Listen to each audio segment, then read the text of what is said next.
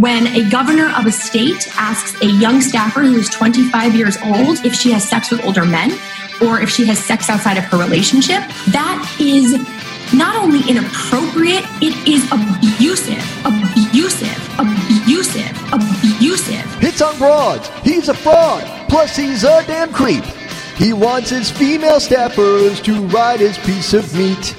He's just another fake. Plus, he must be insane. Why didn't he talk to Clinton about that famous semen stain? A year's gone by since you struggled with COVID 19. Why didn't he keep his naughty thoughts deep in quarantine? He's an asshole! A douchebag without a soul. Cuomo's gotta fucking go. Cuomo's gotta fucking go. He's an asshole!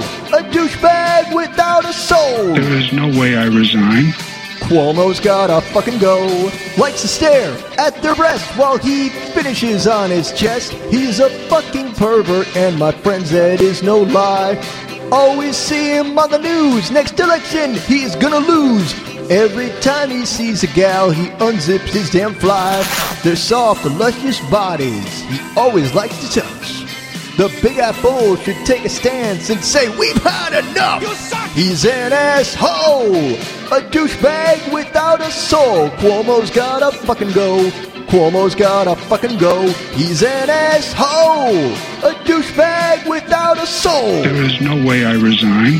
Cuomo's gotta fucking go! There is no way I resign. Let's do the Attorney General investigation. Let's get the findings, and then we'll go from there.